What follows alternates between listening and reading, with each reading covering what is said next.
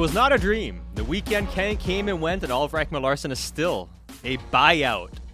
He still got bought out by the Vancouver Canucks. Welcome to the Monday edition of Canucks Central with Satiar Shah with Bik Nazar. And as always, you can get in touch with us on our, on our Dunbar Lumber text inbox, 650 650.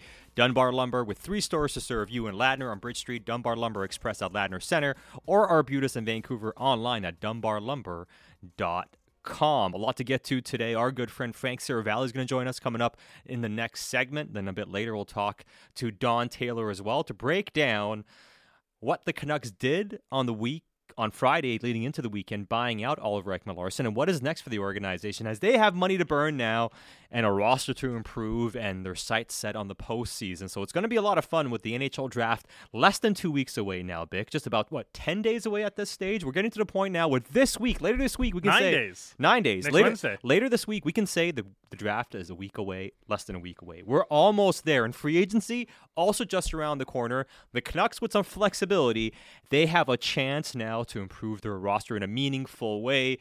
But as always, people are a bit scared. People are a bit skeptical. People are a bit curious to find out how they're going to improve the team and whether Bik they can avoid some of the pitfalls they've found themselves in in the past. It's uh, you know, when we talked about the opportunities that are now presented and now open, Yes. and now that you got through the the moment of like, hey, there's actual cap space. The the, the euphoria is probably worn off over the weekend, and now the fear sets in. What if they misspend the cap space? What if they do this? now that there's opportunity, what do those opportunities actually look like, and what would they actually lead to? And look, they've shown through their habits, they have assets, they'll spend them. They have cap space, they'll spend it. Well, now they have cap space. They do. How is it going to get spent? They have cap space, they have ambition, and well, I don't think they're afraid And- to and they're not shy. money. No, Right? Oh, Like like this move here, even just with the Ekman Larsson buyout, it requires some courage. And we've talked about ambition and misguided ambition. There is no staleness to Jim Rutherford and Patrick Allvin. They are willing to take some big swings and they're willing to take on the negativity to build something that's in their vision. And that's what we talked a lot about on Friday is they are not going to try to make things work that the previous regime's ideas. They're here for their own ideas only. And anything that was precursor to them, unless they sign off on it, like a JT Miller, Quinn Hughes, Elias Pettersson, Thatcher Demko, everything else at some point I suspect is you have to earn the check mark from us. Otherwise you're part of the rot. And in in terms of us trying to figure out what this team is going to do, when they tell us things in the future perhaps about certain players that have no logical reason to stay or no logical reason of it working here and they say, "Hey, we're still open to it." What does that tell us? It tells us probably that follow the logic with these guys. Don't follow Yeah. the words so much. follow the actions. Yeah. And you know, in 18 months, have they turned over enough of the roster? No, but and there's a lot of fresh names on here that we didn't see in 20 uh 20 basically. So if you look at the roster currently, and if okay, if you want to include, if you let, let's not include Podkolzin and Hoglander, you know, prospects or whatever, right? So Pettersson, Garland, Miller, Boeser, Myers, Hughes, Demko. Those are the guys left over. And you know Tanner Pearson obviously still going through his thing or whatever, but we're talking about like f- from guys that the previous regime brought in, big draft picks or big acquisitions. That's it. That's all that's left. And if they have their way, two or three or more of those mm-hmm. guys are going to be off that list as well. Again, this is like It's, it's it's gonna get back to what we talked about. It's like there's five or six Yeah. guys, and that's it. this is going to be Garland's third season in Vancouver. If if he gets it, if And if he gets there. So when they when we hear about Connor Garland, for instance, I think with him they've been pretty honest about what they've been trying to do and, and how he fits or doesn't fit. It seems like with Boeser, there seems to be at least a, a more logical pathway for him to be on the roster, and also how difficult it is to move a winger making six point six five on the cap. But here's here's what I believe this team is looking to do big. Like I think not only are they looking to improve the team, they're looking to improve it in a significant way. And I don't think they're afraid at all to sign players to big contracts. I don't think they're afraid at all to acquire big name players. Now, the question is, how willing are you and how aggressive are you slash reckless? Because if you go too aggressive, you kind of become reckless, and that's going to be the question here. I still would be surprised if they sign guys in their 30s to big Mhm. contracts. But hey, we'll find out coming up in, in a little bit time here. But uh, like I mentioned on Friday after we heard about the OEL buyout, that the interest in Severson is telling, and I gather that they're not afraid of signing players or or adding a player like him to a big contract to this team. Like I, I don't think they're just looking to patch things over here. I think if they can find a significant piece or two, they're very much open to doing that. So with Severson off the market, then can we take notes of that prototype to say they're willing to splurge some cash on a right shot D man, a sizable D man? Like, what pieces do we take away from the interest in Severson and what he ended up getting as well?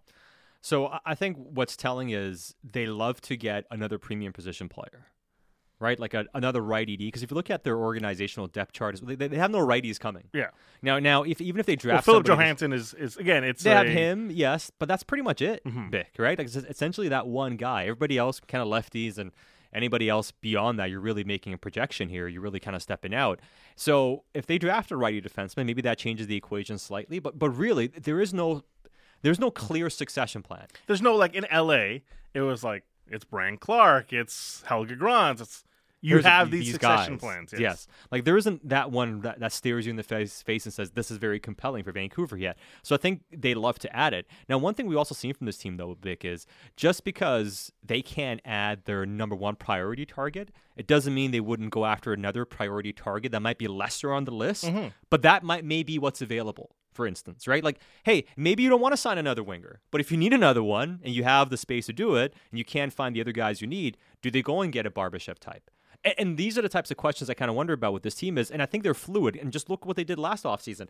Everyone knew they wanted to improve the defense. Mm-hmm. They had to subtract from the defense, and even so, they're still trying to add to the defense when they could. They couldn't make anything happen, but they still made an addition with Mikheyev because they saw an opportunity. What they th- felt they needed, and they weren't going to bypass signing him and Kuzmenko just because they have other priorities that were bigger. So just because we look at it and say priority one should be A, two, B, and you know, go A, B, C, D in terms of priority list. Well, if you can't get A and B, do you just forget about C and D if they're available? And that's kind of what I wonder about. So, like when we look at Severson and say, "Hey, who's the other Severson type?" Mhm. Is this a fool's errand? Because if you can't, you know, identify the next one, then what are you chasing for? Then w- do we go to number number two on the list? And is it a lefty D that you're Okay, looking so at now? on Friday we talked about the needs that are available now, right? Yes. Like th- there's a hole that's open. We didn't necessarily talk about it in how the cap resources are going to go dedicated to these actual needs.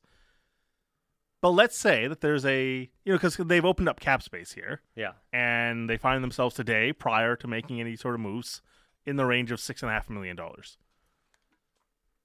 Let's say you're going to dedicate four and a half. You can make one primary big acquisition as of today, this offseason. Is it right D? Is it left D? Or is it third line center? for me, Or actually, and, and the fourth uh, need that we're talking about was uh, the four checking winger. Yeah. I, I'd still say just defense, right? Like I, I'd say if you can't get the right ED, get the left ED. Like look at the defense; they, they're they're Mhm. down they're down at least one top four defenseman, at least. And I'm being kind here, saying Sure, one, yeah. Because that's assuming you don't move Myers and you want to keep him in the top four type of deal. As far as warm bodies, they need one. As far as high level functioning play, they need two. Right. And if you can't get your top priority righty target, isn't it isn't isn't it easier potentially here for you to go and sign Luke Schenn to a two year deal at a million and a half or whatever it is, or one point two five? You patch it over until Bear comes back. You move Myers the deadline potentially. You save your assets, and then hey, you maybe go after a bigger name if he becomes available in the trade market, like Hronek did.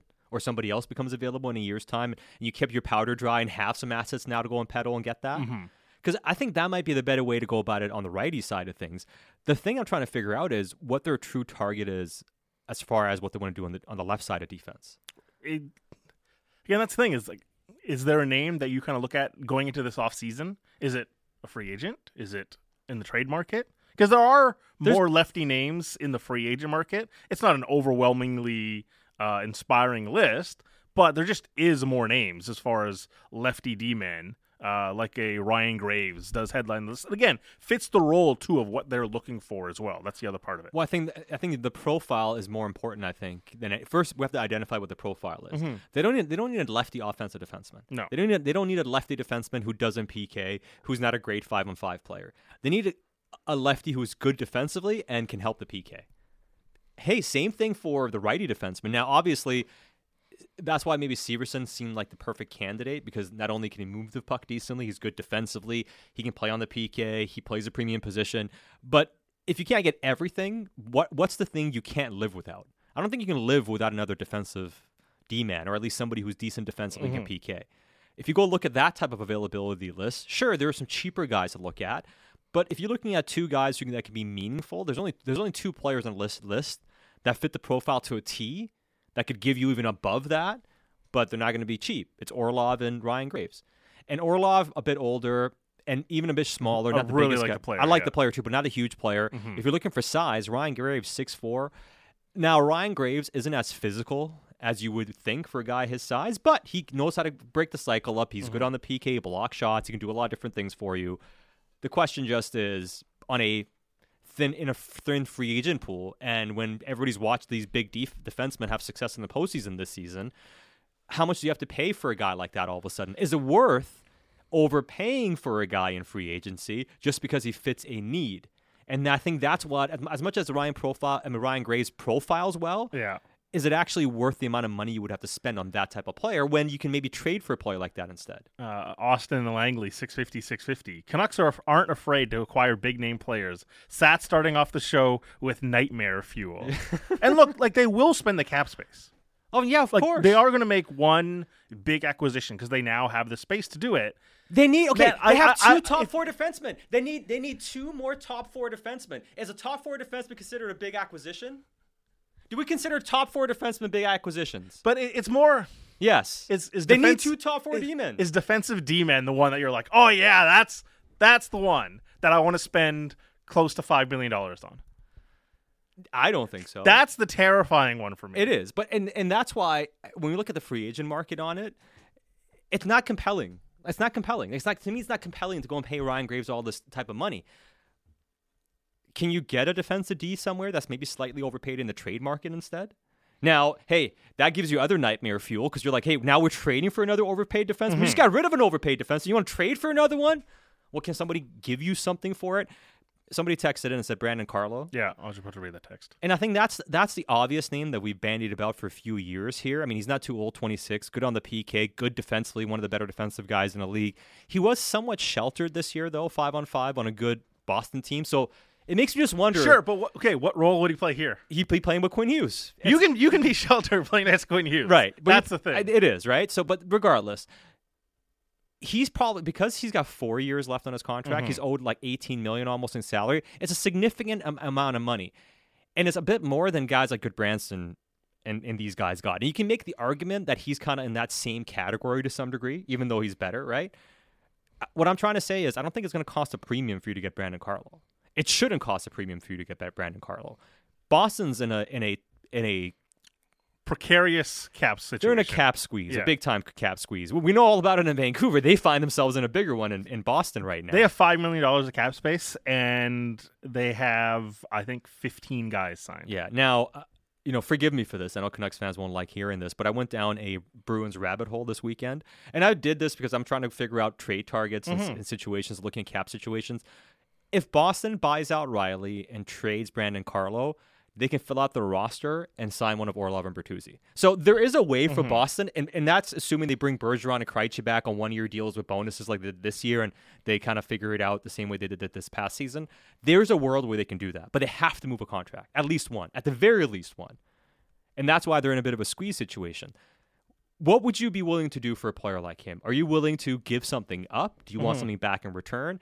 That might be the better way to go about it because if you're saying if you say give Ryan Graves five times five because the free agent market's nuts, well that means it's even more than Carlo's getting paid. I'd rather give up an asset and give up less But- and, okay. and find a guy in the premium position instead, playing the righty. Now he has concussion issues in the past, and Right. that scares you somewhat. But there's going to have to be a risk somewhere. Are you taking the risk in free agency where you're overpaying, or do it do do it cheaper via trade potentially? As long as you're not giving up a premium asset. So here's the thing: is we've canceled off. Okay, the righty free agent D-man. It's an uninspiring list. So we cross that off. Ryan Graves is the only one that jumps out as someone you're going to spend four and a half, five million dollars on on free agency. So you can kind of cross that need out, and it goes back to a name you mentioned a few minutes ago. Like if if the needs that we're talking about, D-men in free agency, are gone, then if you're going to go spend some money, it's probably going to be up at, at front. Up front, And you mentioned Barbashev a few Yeah. minutes ago. And I mean, and I and I wonder if you can. You, he's a guy who can play center, but he's not a center. Mm-hmm. Like if you think Barbashev is going to come to Vancouver and be the end all be all third line center for this team, you're going to be mistaken. He can play center when need be. He's not great in faceoffs. He's not a great PK center. I, I really love the player. I love the player. I mean, hey, you know what? Like profile wise, mm-hmm. think of it this way, right? Like what what else do we say about this Canucks uh, forward group? They're lacking the tenacity, the speed, mm-hmm. and the forechecking to play this type of style Rick Tocchet wants, right? So if you have Mikheyev who plays that style really well with Kuzmenko and Pettersson, they can fly. If you have Barbashev with Miller, all of a sudden now you have that duo. It's you know what he is? He's he's he's faster and better Tanner Pearson essentially yes, you know, which makes an impact, especially if he's he- he's able able to play the way he's able to play. and he's he is such a smart player. He's a very smart player. but it's not the primary need. Like It's not. We, we listed that on Friday. It's like the fourth need. it is. It is the fourth need. It is, the, and I don't think you're not solving the center. So I'm, I'm just looking at free agent targets here, right? So Right, like, how how you want to allocate? Uh, can you can you even do the Barbashev thing though, even if you wanted, without moving Garland? I don't know if you can. Even if you wanted to, To still build out a functional roster? No. yeah, because otherwise, how are you going to do it? You're going to have Beauvillier, Garland making five million playing on your fourth line. You're going to have Beauvillier playing on your fourth line. You know, like that's where it becomes. You know how we Mm-hmm. talk about Loui Eriksson finding himself on the fourth line, making six million? Like, you, do you want to be in that position? So I don't think you can you can do that on the wing unless you're moving somebody out still. And as far as I know, nothing is imminent as far as any trades or, or anything like that. But it is interesting though when you start looking at what options Vancouver may have big. Because one thing we have learned is people love copying what, what has success in the postseason. Sidebar, real quick, before we get to what Elliotte Friedman had to say about a certain big defenseman in Vancouver. So, and Elliotte mentioned he spoke to somebody who kind of wondered if, if Vancouver is following the Florida model and, and mm-hmm. trying to do what Florida did in terms of, hey, look at how Florida did it. And hey, I mean, I can't sit here and tell you if that's what they've been talking about behind the scenes or not, or that's what they're wondering about. It makes sense that people ask that question and wonder about it. The one thing I will say about this team, though, is it was very clear when Rutherford came in, they had a two or three year timeline. Mm-hmm. And it was very clear that as soon as they were able to clear some space, they were going to be aggressive. Like, I don't think this team looks at Florida and says, oh, this is our chance now. I think they even had, like, maybe this, this goes the other way. Like, I think they were pretty sure about what they wanted to do as soon as the season ended. Like, it was very clear that they wanted to be very aggressive about making the team better. We all wondered how are you're going to clear cap space, It was especially if deplete assets to move a Garland or a Boeser or this route. or use a buyout. But Mm-hmm. it's like, you know, and I don't think they used a buyout because they watched Florida play. I think all along the plan was for them to be significantly better this season.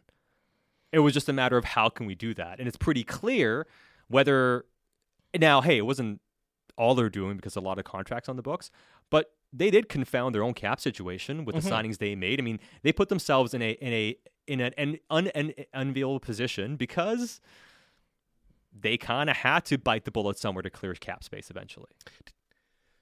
Do you think they built this with the idea? It's like, hey, we, we have this in our back pocket. I think I, I think clearly now, hmm yes, because I don't think you just kind of go to the owner and say now, say, hey, how about buying this guy out? Mm-hmm. I think you float the idea and you talk about it in the past. Say we don't want to do this, but could we if we had to? And if you knew you could do it, then you always knew in the in your back pocket that you had a chance to get out out of this. Uh, 650, 650. Let's round off a couple of texts here. Uh, how much cap space do the Canucks actually have for this offseason? So as it stands, somewhere range six and a half, uh, but pending Boeser and Garland and LTI uh, situations, a little bit more, but some transactions can open up. But right now it's six and a half. Um, and I shouldn't even say uh, LTIR gives you cap space. It just you're you're going to be able to overspend. You can't overspend, right? Um, Usually flexibility is what yeah. you have. You have flexibility. Uh, this one, there's too much Jim Benning PTSD within the fan base. If they miss the playoffs, Allvin Rutherford will be responsible, 100% responsible now. Well, again, that's what we're talking about. It's like most of it has been flushed away now. It has. I mean, you're getting to the point now where you can't make too many excuses about what was here anymore. I mean, Mhm. what's the biggest, most onerous contract that's left over now? It's the Garland one and Yeah, the but that's not even one. overly. No, no, but I'm saying yeah. the big ones. That's it. It's Garland Myers. and Myers, right? And on Tyler Myers, we've all been wondering, like, hey, does Vancouver have a chance to uh, trade Tyler Myers? I mean, when did the Canadiens trade Tyler Myers? We all know about his bonus, the five million dollar bonus that's due to be paid in September. And hey, does the market open up after that?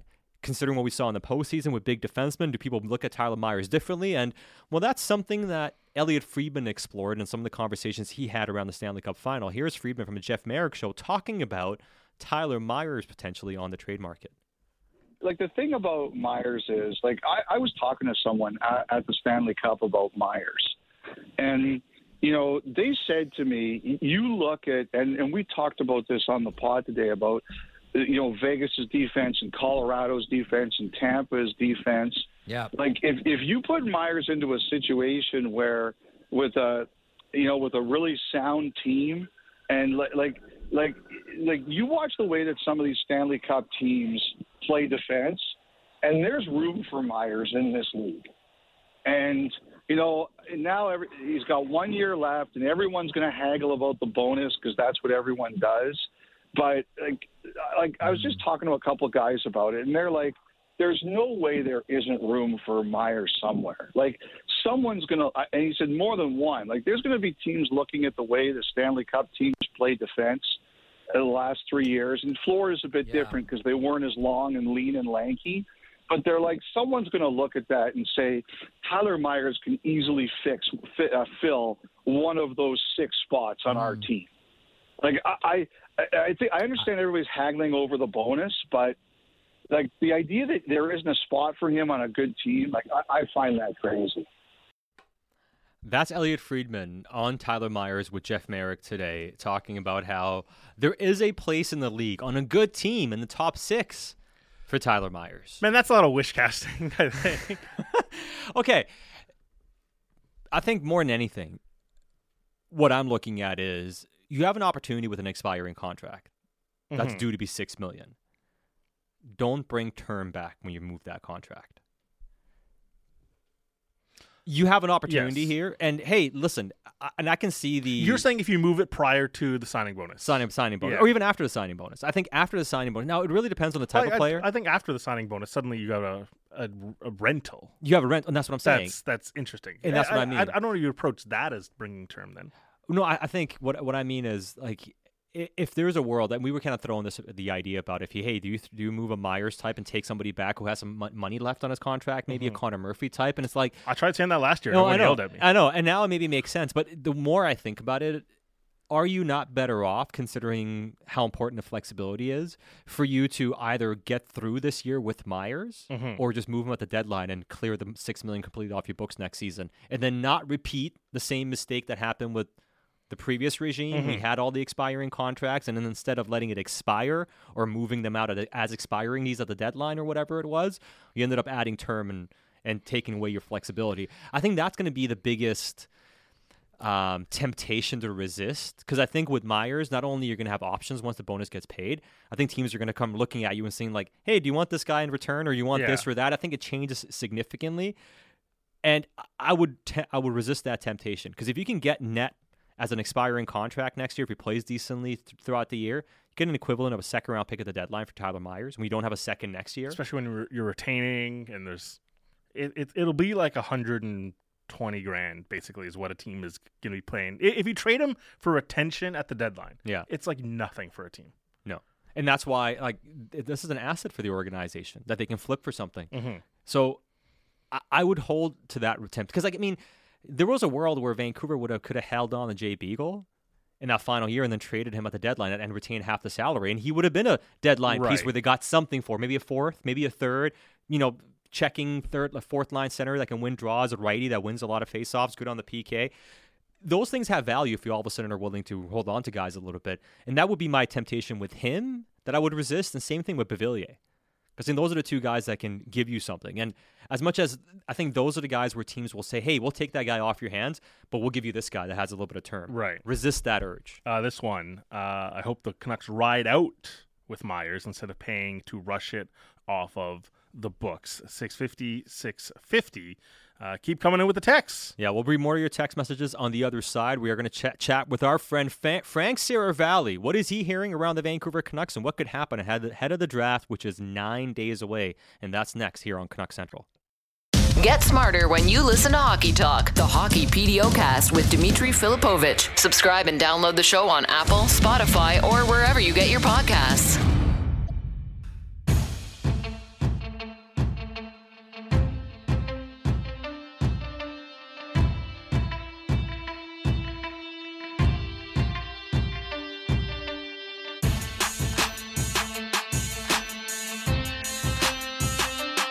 In on Canuck Central.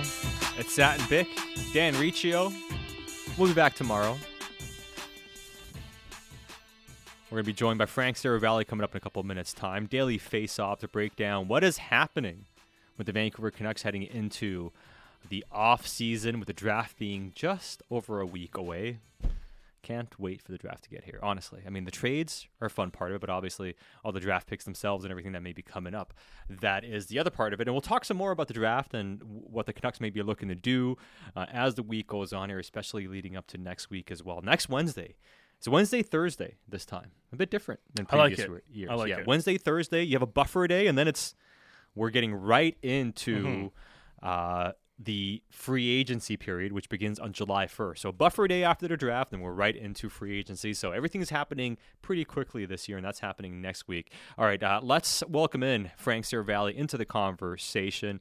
And as always, you can check him out on Daily Face Off and the Daily Face Off Rundown. A great listen as always, and also the live shows. And and Frank, I mean, you know, th- uh, ever since you've been on this radio station, you and I go back many years chatting as well. But it seems like the, the Vancouver Canucks have been the, the the main topic of conversation in terms of drama and big decisions and moves to happen. And uh, it, it was pretty cool to see Vancouver kick things off when the when the offseason truly began, with the Stanley Cup final being over, buying out Oliver Ekman Larsson. So so more content coming from the local team here, Frank.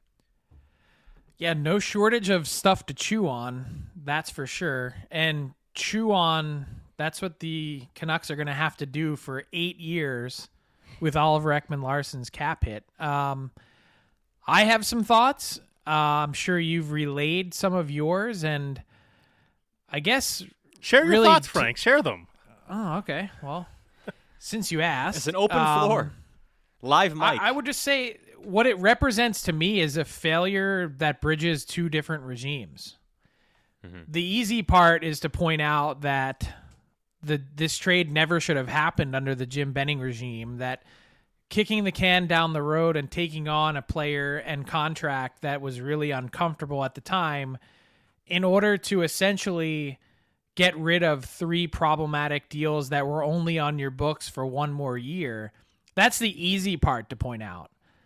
The more difficult and more nuanced conversation is why did this regime feel the need to back itself into the corner with regards to acquiring more salary this past trade deadline instead of finally once and for all alleviating the pressure point that had existed to the point where the Canucks really had so few options that this ended up being one of the most palatable. And I can understand the sort of immediate gratification aspect of it and maybe that's the only thing you have to live for as a GM in today's NHL is whatever's the easiest and quickest and dirtiest to get to where you want to get to. So I get that part of it, the minimal cap hit for this year. But what I don't understand is sort of the plotting and planning to end up at this point, especially to pull the trigger on the first day possible of the buyout period, not even knowing where the cap was going to end up. So, Frank, then, like, could I not argue? Like, you're right, right? They they've done things to add to future years as well. But couldn't I argue the fact that they did it on the first day? Like, doesn't this live in isolation of what it means for the rest of their cap? It it just it screams to me that they knew they were going to do this all along. Well, that's I mean, that's the thing and and maybe there's some part of this that we don't know. Maybe the Canucks made the decision that Oliver Ekman Larsson is miserable here, he doesn't like it and the contract is untradeable and this is essentially the Canucks version of the Ryan Suter Zach Parise buyouts on a way lesser scale. And those teams pulling the trigger on the massive buyouts that they did is really a cause for courage uh, of hey this is not so bad. You can live and play and succeed with dead cap money on your books. And we had to do this because this makes our team better in the short term. And if that's the answer and it's just one that they can't really say out loud then i think they should be commended. Because then that means that they have a real good sense and feel of their team the locker room dynamic and everything that goes on and they made a gut call that their team's going to be better off with addition by subtraction. Well, But and- if it's something else, Mm-hmm. if it's purely just cap dynamics, then I have a hard time arguing or understanding why you would need to pull the trigger like that on day one. And, and I think you know because you're right because everything we kept hearing was Vancouver was reluctant to use this buyout. Any- Anytime we asked, I mean, we asked publicly, and you know anybody asked in private, they got the same type of message. Whether it was I- us, the you, first anybody thing else. I thought of, guys, was Sat. I asked you three weeks ago, what's the chance on a one to ten scale of an Oliver Ekman Larsson buyout? And your response was two. Yeah. That, that was the sense. And, and you know what? Anytime we asked, even like, you know, hey, in private, it was, that's not what we're looking to do. We're reluctant to do this. So it, it was either they were, they were lying to themselves or lying to us. Either you lied to yourself thinking oh, OEL could regain his form as a top four defenseman, or you didn't want to give up your leverage or giving anything away. Because when we watched OEL this year, all we kept saying was, how can you possibly have him on this team and be successful for a guy who's making almost eight million, but isn't good defensively, can't PK, and you don't need him on the power play anyways? Like there was literally no spot for OEL on this roster unless you were forcing him to be on this team. And I, I guess I can understand where, like, but I'm so fascinated to see what happens next. Like, this is, Yes. you, you know, you mentioned the idea of this this move being made in isolation of the cap, and I and I also I don't think that that is a real thing. Like I think every single mm-hmm. facet of the salary cap is connected to something else. There Yeah. is really nothing that lives in isolation. But will be what will be fascinating to isolate is what is Oliver Ekman Larsson's impact at a lesser cap hit, of course, mm-hmm. on a good team, on a on a on a well supported defense core. Because I I'm not saying he's going to come out and be any sort of game breaker or game changer, and every player when he's freed from the shackles of his you know the prism with which he's viewed mm-hmm. through cap hit purposes, you know every player looks better and and different. He's got a lot to prove, but my, I suspect that he'll he'll look vastly better somewhere else. I think he's going to be fine, I mean, especially if he goes to a team that needs somebody on the power play on the second unit, even, or you know he gets to play a, in a sheltered role. If he gets a little money, to go on the third pair. I think he's going to be just fine. I mean, it's just the money's way too much, and you can't play 25 minutes a game. I think that's the biggest issue there with OEL. But you mentioned for Vancouver, what's next? And the, the thing I've gathered is I don't think they're going to be afraid here, Frank, to go after big names just because they have to buy somebody out and they have to pay a lot of money to get rid of OEL. I don't think it's going to make them afraid, and I'm not saying reckless, but I don't think they're going to be afraid of playing in the big pond uh, in the free agent market or the trade market here. Okay, so now you got to spill some deets. So if you if you think they're not afraid, what like give me a logical thought process. Like where do you where do you point to? Obviously, improving the defense core, Yeah. especially now that there's an even bigger hole in it, is going to be right up at the top of the priority list. But accomplishing that on the free agent market is going to be really difficult to do with this year's class. What do you like? Is it? It's got to be on the trade front, right? I think so. I mean, on defense, unless you're going after Ryan Graves, which I do, I guess, does profile for a lefty D to play with Hronek. They need that type of defenseman who's good defensively, mm-hmm. can PK. So unless they're they're playing in that market, trying to go after a guy like him, Orlov, obviously, I think it's too high a market and a bit older. And if they if and if it's not that, and you look at the center market, They love to have wingers like Barbashev, for instance. Maybe they think he can play center. Like in the free agent market, those are the types of guys I wonder about. But if you're trying to make a big improvement to the defense or third line center, that's probably going to have to be the trade market if they can make hockey deals in that sense. But like I don't think if they if they can clear a winger, for instance, like the Barbashev type of player, I think is exactly the profile they want up front. Makes sense. I could totally see that in terms of a forward perspective, but I just think it's so much harder to build your team through defense and that's really the glaring weakness of this Canucks team already that especially when you figure that at some point over the next I don't know 10 months you're going to see Tyler Myers playing somewhere else most likely how do you then, you know, that becomes yet another body to fill you mentioned Myers. We were kind of talking about him uh, at the end of the last segment. Um, is is that one still most likely in February, or is there a chance now that anything is possible, like an OEL buyout? Is there a chance we see that come to a conclusion before July one? Well, that's one part of this OEL buyout that I was fascinated by is sort of the financial muscle that the Canucks were willing to flex. Mm-hmm. I mean, to spend $19.5 million to tell someone to go away is a pretty significant transaction.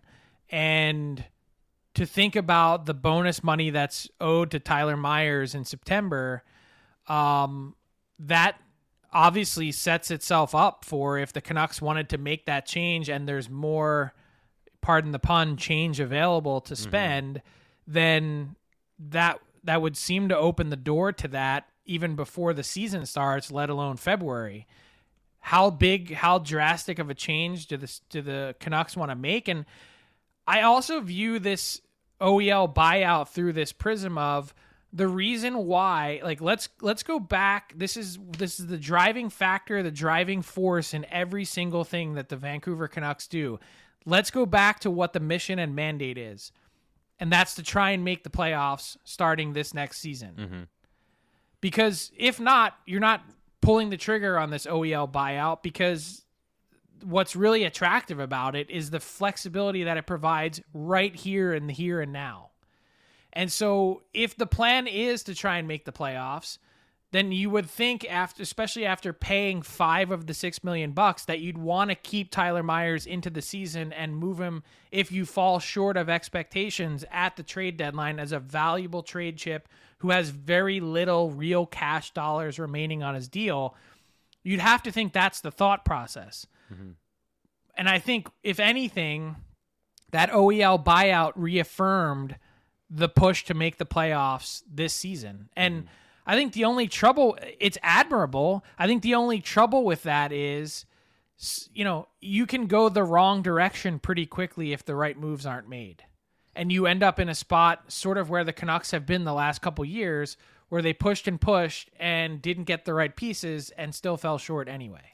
It becomes a high and wire. That's the scariest right? thought. Yeah. Well, it's a high wire act because you have no no margin for error. Like even these moves they have now. I mean, they have flexibility, and there is a world where if they can if they can add, you know, a defenseman, a third line center, and, and something else that maybe they can kind of get into the mix, but they can't get those decisions wrong because they'll be capped out again and they'll be out of assets again. So you're back to the same position of you have a chance, but you can't get this wrong. And it, the other part about this too, which was also very clear, Vancouver was leveraged heavily because of their cap situation. Teams were obviously throwing them anvils and trade discussions, especially around guys like Conor Garland and, and such do you get the sense that maybe that changes now with Vancouver having flexibility? Not that all of a sudden they get a you know asset back for Garland, but can they maybe make you know a more fair trade now potentially now that they're not against up against the wall the same way they were?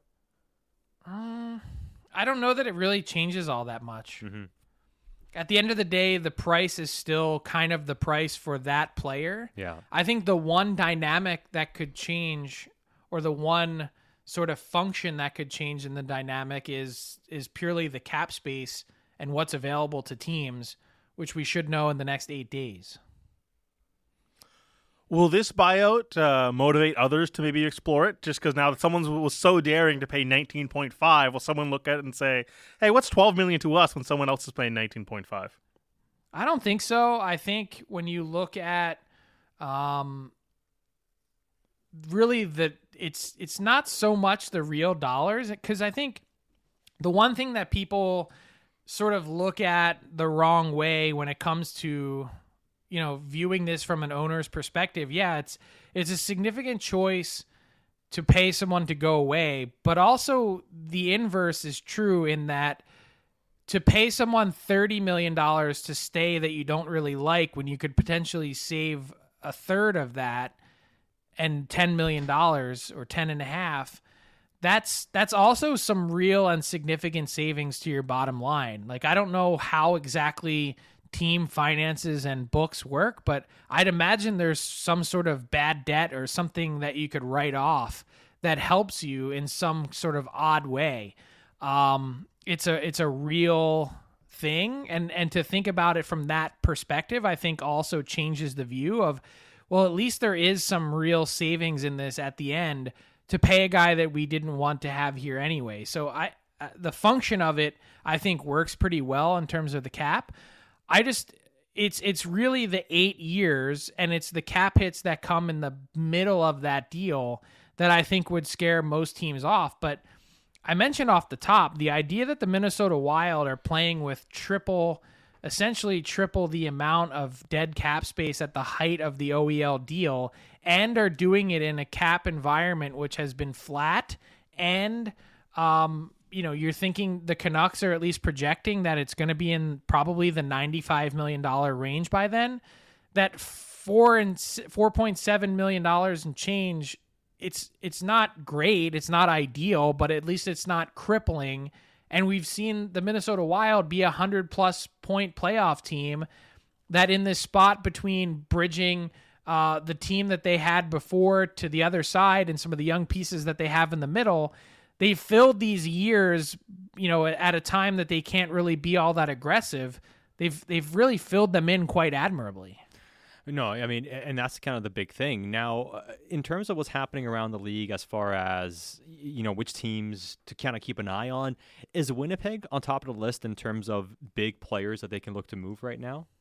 They are for me. Look, Calgary is, is intriguing. I think some of the pieces that the Philadelphia Flyers are going to unload is interesting. Uh, I'm wondering how aggressive a team like St. Louis is going to be, knowing that they have two extra first round picks to wield. Um, there's a few different hotspots, so to speak, but it's still the Jets for me that take the cake because they have the premier young center on the market in Pierre Luc Dubois. They have the premier goaltender available in Connor Hellebuyck. To think that you know Mark Scheifele, like at the point in his career, you know he's he's 30 years old and has a sub seven million dollar cap hit and scored 40 goals last season, and he's a true center like if the Canucks are going to be perusing the JT Miller market, that's their chief competition. One year left on Scheifele before paying him. Is his contract really going to be that much bigger than than JT Miller? The the extension that he signs, I I don't know. I think it's probably comparable.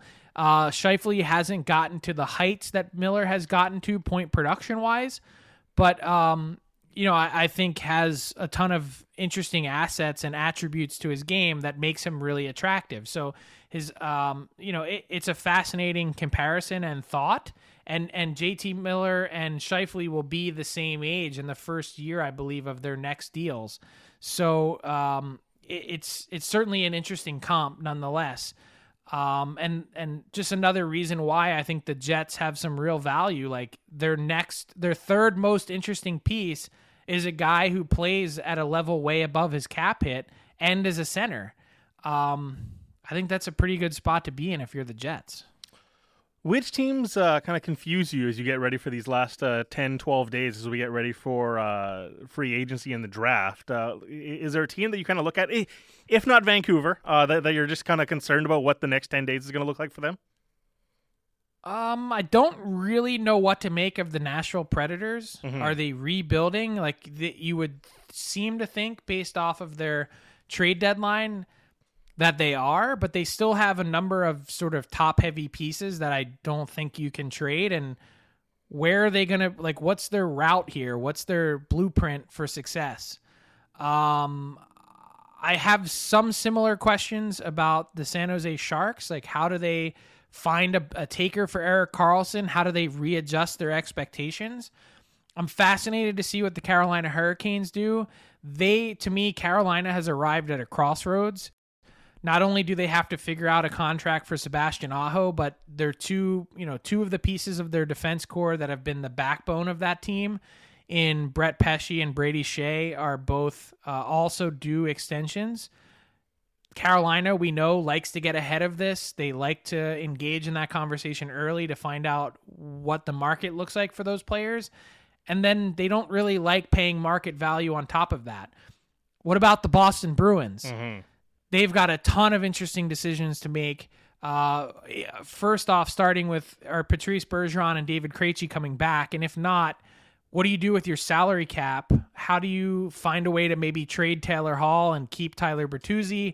Which defensemen are you moving out to make room for some of the guys that you'd like to keep? And I'm assuming that Dmitry Orlov is walking to free agency.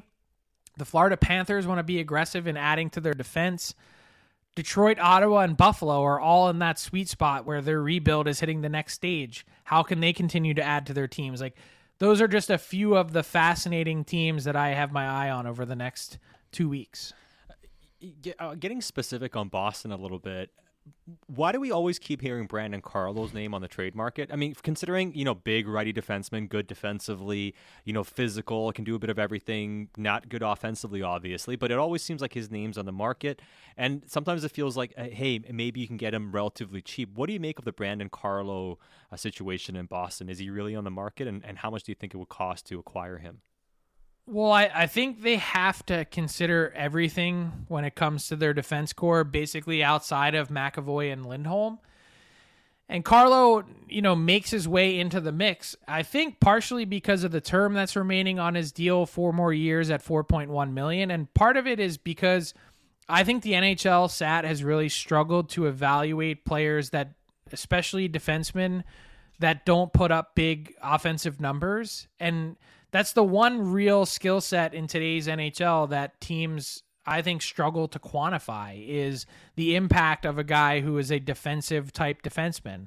And so I think that's part of it that people look at it and say, well, okay, so if he is a defensive defenseman, what where's he best? What exactly does he do well? And is that skill set commensurate to what he's being paid right now?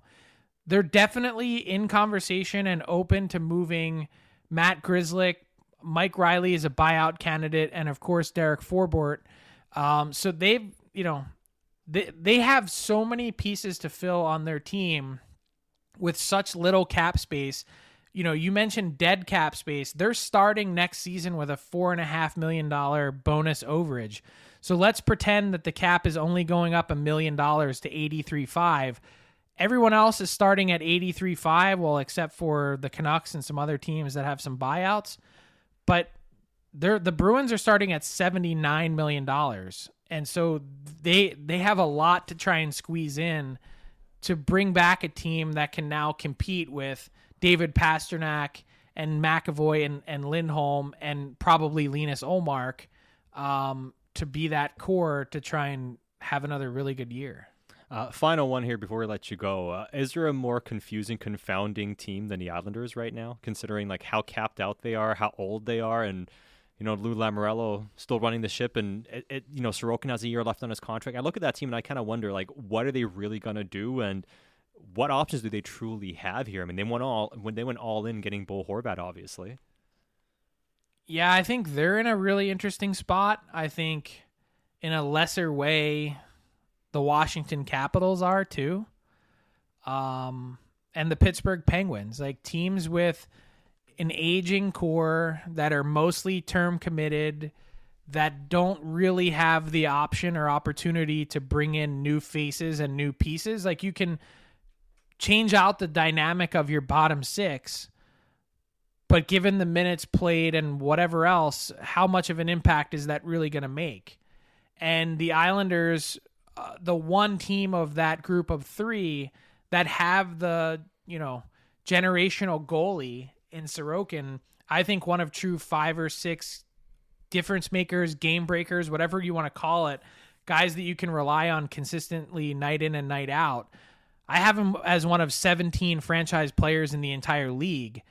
Um, you know, how do you waste these years in his prime with also, you know, essentially, you know, envision to your point, I envision Lou Lamoriello walking around in handcuffs. Like what? Wh- Yeah. How much can he do, even if he wanted to do something? I can't think that this team thinks that it's best to try and run it back again. I just don't know what changes are possible. Yeah, I mean it's gonna be it's gonna be fascinating to see what happens with that team and what else happens around the National Hockey League. And Frank, we always appreciate your time. Look forward to chatting with you next week. Then we'll only be days and hours away from the NHL draft.